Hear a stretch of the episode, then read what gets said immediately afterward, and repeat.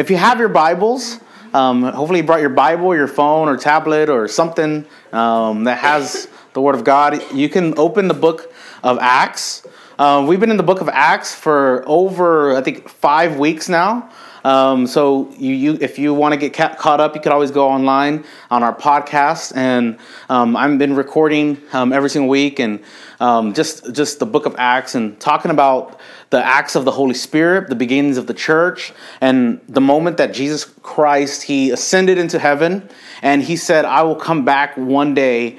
Um, and in that time, I will send you a comforter or a helper to be with you, which we believe as a church, that's the Holy Spirit that has poured out on us on Pentecost Sunday. Last week was Pentecost, and we talked about Pentecost. And as a church, I want to just not, not talk about it. I want to experience it. I want to be a part of it. And I want Pentecost to be part of us and every single day. So Pentecost Sunday is not just one day of the year we celebrate, but Pentecost is every day of the year that we have the power of the Holy Spirit in us. Amen. And so it, it's we, we're in Acts now. And just to set the scene of what's happening before I get into this verse is Peter and the disciples 120 were in an upper room had been praying and fasting for 10 days. Uh, they had been seeking and waiting the gift that the father had promised them. And they had been waiting and seeking and in that day, day of Pentecost came, and they all spoke in other tongues, other languages, as the Spirit gave them utterance. We believe that speaking in tongues is a gift for us personally and for us also us publicly as a church. It's something that we practice, it's something that we believe in. And I believe the empowerment of the Holy Spirit is for everyone today. And as they were there, it was in Jerusalem. Pentecost came in conjunction with this festival, Shavuot, that people had came and gathered from all over to come to Jerusalem. Literally, um, people were, were coming from everywhere just to celebrate a festival, not knowing that, that the Holy Spirit was going to pour out on that day. Um, it's very interesting to understand when you look at the context of what's happening in Scripture and the history of the world at this moment, how God um, didn't pick any other time the world in the history of the world to come and pour out His Spirit. He, put, he specifically spoke, spoke this moment, and He used in this moment this moment where majority of the people were living under the Roman Empire, which was a very large empire. And God poured out his spirit on this particular day where literally thousands were gathered from different places. Um, Acts 2 tells us that literally from people from every nation came together, of every tongue came together. So the Holy Spirit didn't pour out just on any random day. It was a God ordained moment where God knew that the nations were going to gather. And in that moment, it was going to disperse the church through the power of the Holy Spirit. Everyone else, it was going to propel the church through the power of the Holy Spirit. Everyone was going to speak in tongues. And from that moment forward, being in the, in the Roman Empire at that time, people could travel literally miles and miles away, and you're still part of the same empire.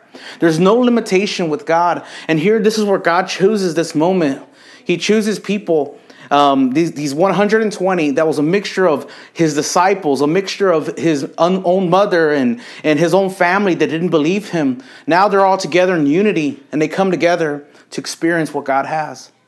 So today, I, I just as we recap that last week and what we've seen the last few weeks, now we're entering into this moment where Peter stands up in front of everyone and they think he's literally drunk and everyone else is drunk. And let's read Acts 2 14 through 21. It says, Then Peter stood up with the eleven, uh, the eleven referring to the disciples. He's, he raised his voice and addressed the crowd. And I want to pause for a second. No longer is Peter um, this person that is is fearful or this person that is is this stubborn person that has denied Christ. Literally weeks before he denied Christ three times, and he was afraid of of wanting to express um, he was one of Christ's disciples. But he raises his voice. There's a boldness in him. There's a separation of the Peter of last week before baptism of the Holy Spirit, and, and there's a and there's a difference between Peter now that he's raised his voice. He addresses a crowd of people. It says, Fellow Jews and all of you who live in Jerusalem, let me explain this to you. Listen carefully to what I say. These people are not drunk as you suppose. It's only nine in the morning. And you look, there's an exclamation point. Like, obviously, it's nine in the morning. Most people, when they would start their meal, it was at 10 in the morning. And that was like the first big meal, breakfast of the day. And then they would have lunch uh, later on. And and he's kind of saying, stating the obvious. Like, like no, these people are not drunk. Like, there's no, there's no one, no one has even eaten breakfast yet. Like it's it's early. He said, "No, this is what was spoken by the prophet Joel." So he's pointing back into scriptures like, "Man, you think that these people are drunk but because they're speaking other tongues because there's a lot of commotion going on, there was a wind that happened, but obviously there's something different that happened." This is exactly, and he's addressing himself to the Jews. The Jews had been waiting for thousands of years for a Messiah that was going to come. And when at this moment, he's saying, This is what, what we've been talking about this whole time. This is that very thing that you, you've been waiting for. Verse 17, he says, In the last days, God says, I will pour out my spirit on all people. Your sons and daughters will prophesy. Your young men will see visions. Your old men will dream dreams. Even on my servants, both men and women, I will pour out my spirit in those days, and they will prophesy. I will show wonders in the heavens above and signs on the earth below blood and fire and billows of smoke. And, and he, he says this in the last days, I, I, I will pour out my spirit. He says, both men and women, I will pour out my spirit in all those, and they will prophesy. And really quickly, I, I want to entitle the next few moments here as This is it. This is it. This is what we've been waiting for. This is what Paul is saying. This is the very thing that Joel has been talking about for literally thousand years before. He prophesied, and this is the thing you've been waiting for this entire time.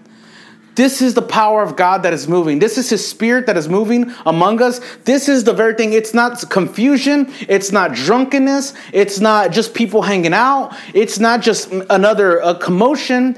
This is the prophecy that has come fulfilled.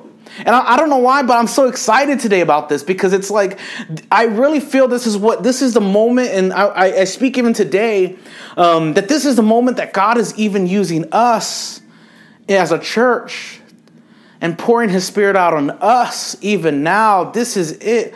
This is it, the moment that God's going to raise up the dead in Houston. This is it, the moment that God's going to heal the blind and the sick in Houston and bring all types of people and set people free in Houston. This is it. This is the last days. See, the disciples believed they were living in the last days, and in fact, we still are.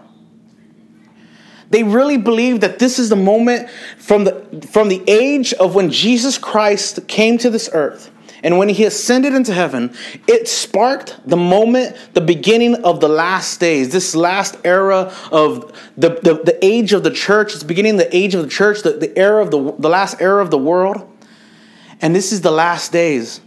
They believe that Jesus would come back possibly in their lifetime, and they act like that. Like they, they, they function like that. They worked like this, believing that Jesus would come in their lifetime. And I believe even from 2,000 years ago to now, the last days are even now. And we're getting closer and closer and closer.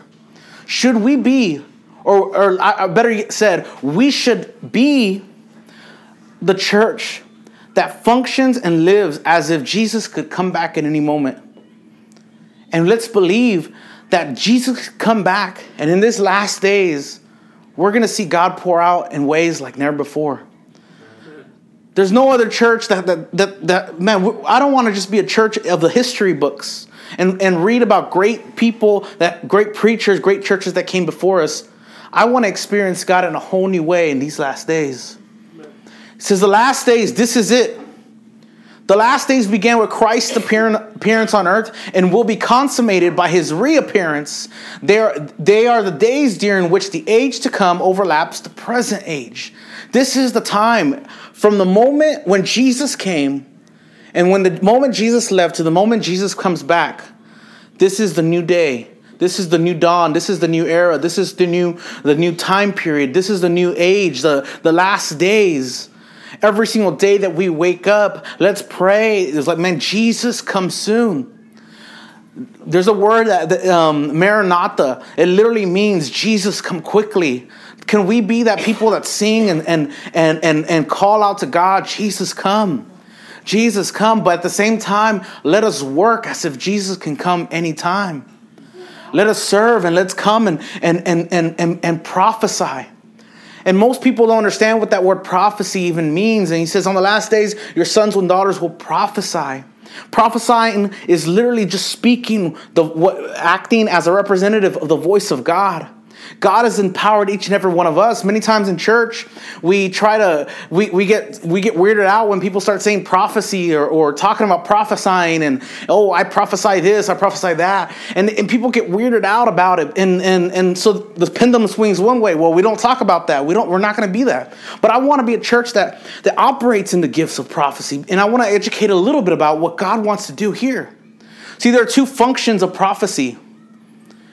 There's foretelling and forthtelling. Tricky words, similar, but let me explain. Two functions of prophecy there's foretelling and forthtelling. You can write those down. Foretelling is when you're telling things before they're going to happen. You're, you're predicting things. Many of the Old Testament prophets, uh, like Joel and, and Jeremiah and Ezekiel, Daniel, they're, they're foretelling things that are happening before they're happening. They're, you know, think for, before. They're talking about things that are happening before they're happening. They're, they're prophesying a Messiah is going to come. They're prophesying that even, even someone's going to prepare the ways, like a John the Baptist. They're, they're prophesying the death death of Jesus. They're talking about the resurrection of Jesus. And there, there's foretelling. There's things that are, they're, they're predicting things that are happening, happening even way before they would happen, even thousands of years. But there's another way that we prophesy that I believe that a lot of times we, we don't really think about or, or really preach about much. It's the foretelling. When you foretell, you're telling people the condition of the time period that you're in and the word for the church for that moment in the present. See, foretelling is about the future, forthtelling is about the present. I'll say that again foretelling is about the future, forthtelling is about the present. I believe that God is going to give us opportunities to be able to read what the present time is about and be able to prophesy to this present time and be able to speak on behalf of God and say, you know what, at the moment, the, I believe in this time, in this period in time in Houston or in this nation, that God is doing something or God is moving in a way that, that the Bible backs up and it, we're forth telling and we're telling forth what God is saying. We're preaching his gospel. And he says, In the last days, your sons and daughters will prophesy. They're, they're going to not just foretell, but they're forth telling, meaning they're proclaiming the word of God throughout places or in people like never before. And there are no distinctions among it. There's no distinctions. And Luke, the gospel writer, See, Luke in, in the gospel, he's, he's, he's famous for, for being, uh, the, or Luke is, be, is famous for being the gospel of inclusion, where it's including all types of people women, children, um, the lame or the leper, and, and, and spends time talking about how Jesus was for the different types of people, the poor. Um, and here, Luke hasn't changed because Luke is the writer of Acts. And he comes in in Acts, and he, he starts talking about three different types of people in this prophecy. He says, Your sons and daughters will prophesy. There's an and. There's, a, there's a sons and daughters. There's no distinction in gender. I believe in the role in, and the functions of what God can do in men and women in the church. I believe that men and women can preach. I believe men and women can lead. I believe men and women can teach. Men and women can, can be elders. Men and women are, are called by God. Any women say amen, but but, but uh, other churches will say differently. But here, here, here at Vive, we, we believe that men and women that there's no distinction in the spirit because he says both of them will prophesy. And when we understand prophecy as as proclaiming the, the, the time for now, of what God wants to do in the church and calling people to repentance and calling people to rebuke and, and bringing people back to, to God, there's no distinction in gender. He says, Your, your, your sons and daughters will prophesy. And, and there's, he says, Your old men will dream dreams and your young men will see visions. And he, he makes this distinction between old and young. But these words, dreams and visions, the Bible uses them interchangeably many times. But, but he's really trying to get at there is no distinction in age here. There is no, man, I'm just pouring out my spirit for the grandpas or the children or for the youth. I'm pouring my spirit out for every generation. He's speaking to a, a, a, a, a people that, you know, and, and you could speak to any group of people that think, man, okay, this generation's more worthy than the other. But this moment, he says, there's no distinction between age, there's no distinction between gender. And he says, even on your servants, I will, I will pour out my spirit. There is no distinction in status. You know, the, the Spirit of God is for the Lord and for the servant, for the master and the slave. It's for both.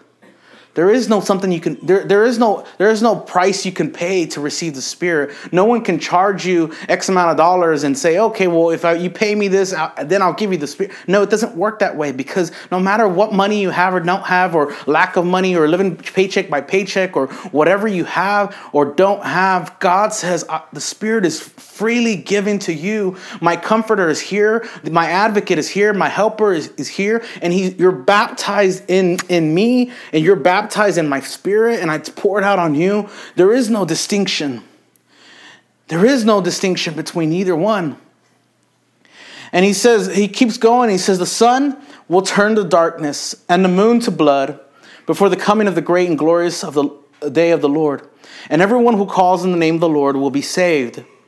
I'll t- touch on this for just one second. This is Peter. He's, he's repeating what Joel has talked about. And Peter is talking about this is the last days, the last moment. And he's saying, before the day, he says, the sun will be turned to darkness and the moon to blood. And, and there's a lot of imagery, a lot of times in prophetic literature, prophetic scripture. And but he's he's we, we take it at face value at the moment. He says that there will come a day in the end where the destruction of the world will happen. Well, this world will be destroyed and the Lord will come to be with us and there will be a new heavens and a new earth. We understand that in Revelation. He says the sun will be turned to darkness and the moon to blood. There will become a time. He's not saying that the man right now in this particular time that the sun is turned into darkness or the moon to blood. He's not saying that right at the moment where he's at. He's speaking now and future tense because we understand the last days is just not, not just the time period that Peter lives in, it's now and future. It's even now, right now, where we live in. He says, Everyone who calls on the name of the Lord will be saved. Everyone who calls on the name of the Lord will be saved. I, I, I find it very um, pleasing to read this verse, like re- read these ver- list of verses. And Acts 2.17 has always been one of those verses, and I'll, I'll go back to that. Um, it's always been one of those verses that people read and I've, I've I, people hear, and it's it's repeated a lot, especially in a Holy Spirit night altar call service.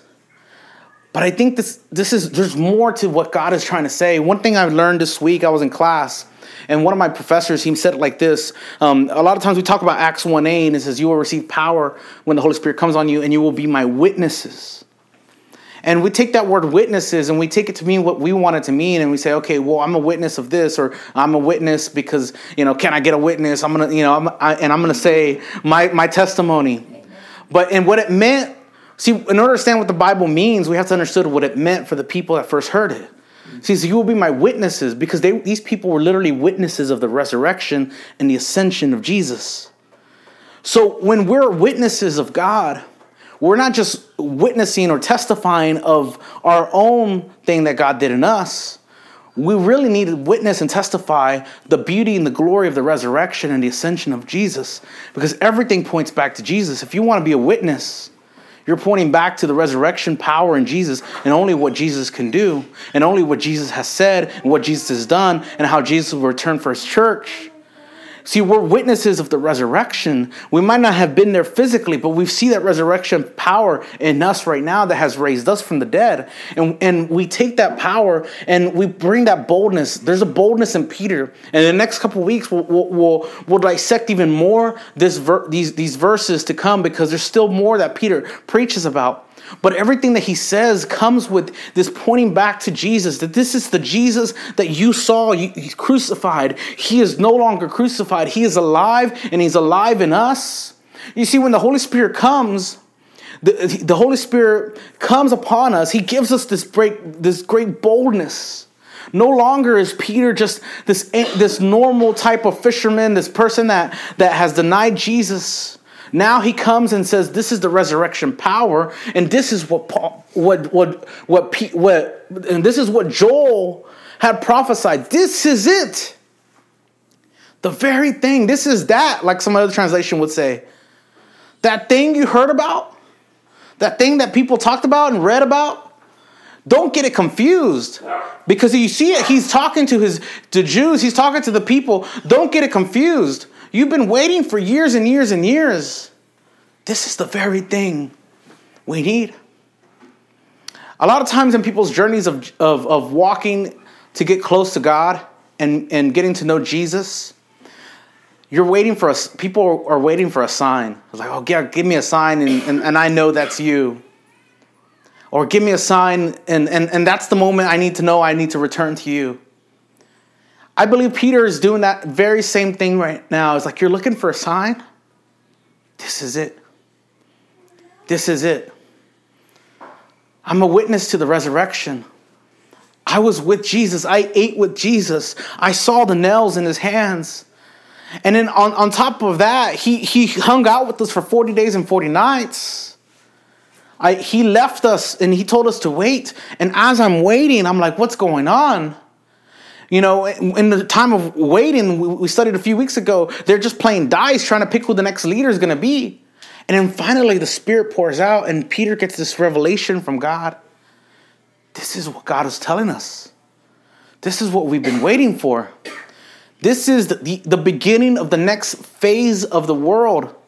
This is the, the next era, the next time of what God is going to do. This is it. Now let's apply it for a second. Let's bring it to our century now. I really believe here in what God is doing, and I, I see the doors opening left and right with Revive and the last several weeks of, of what God has been doing and, and bringing people, or, or even the conversations I've had with people outside of this, and people asking about what's happening in this. I really firmly believe that this is the moment, this is that thing that God is wanting to say, this is it. There is no separation. I, I don't want to just be a, a, church that elevates men. I want to elevate women. Their sons and daughters will prophesy. I, I want to be a church that also it, it's it's not about one age. Even though many of us are young, let's let's let's be a multi generational church. I, I want to also be a place where no matter the economic status of someone individual, let them come and let them experience the power of God. And I want to tell people in Houston this is it. That thing that you've been waiting for.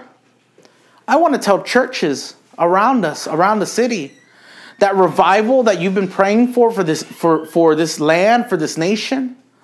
I want to believe this is it. This is the very thing that God has, has told us. And let's work as if we're in the last days when I was younger, we would talk about the last days a lot. And we would say, you know, Jesus would come back at this year. Sometimes they would say, oh, Jesus come back in the year 2000, or they would say different things. Or, and I'm, I'm, I would be ignorant to try to say Jesus coming on a certain day. I would be, I, I would be foolish. Better, better said. But like Peter was believing, the entire era of the church, these past 2,000 years, has been the last days. This has been all together 2,000 years. This is the last days. And I want to pray that right now in these last days, people will come to the Lord in numbers. This is the greatest season. Don't don't believe in what the news tells you. Don't believe in what people have, have, have talked about. We are in the greatest season of the church that we've ever lived in in the year 2019. We're in the greatest moment of the church right now than ever before. We are in the, in the best place. We have the best technologies. We have uh, things that, that, that the disciples wish they had. They wish they had what we had today. We are, there's more Christians alive today than ever before in the history of the world. Yet there's still so many people that still need Jesus. This is it. Let's pray. Father God, God, I pray that you awaken our spirit to receive your word. God, I, I pray that you awaken us, Lord, God, in new ways. Let us really believe Acts 2.17, that our sons and daughters will prophesy, that young men will dr- see visions and old men will dream dreams. God, let us believe that, not just talk about it, but let's experience it today. God, we invite you and we invite your presence right now to come into this place and give us boldness. Give us a tenacity. God, let us be audacious. Let us be strong. Let us be strong men, women of God. And let us believe that this is it. This is what you have for the church. We thank you, Lord. In your name we pray. Amen.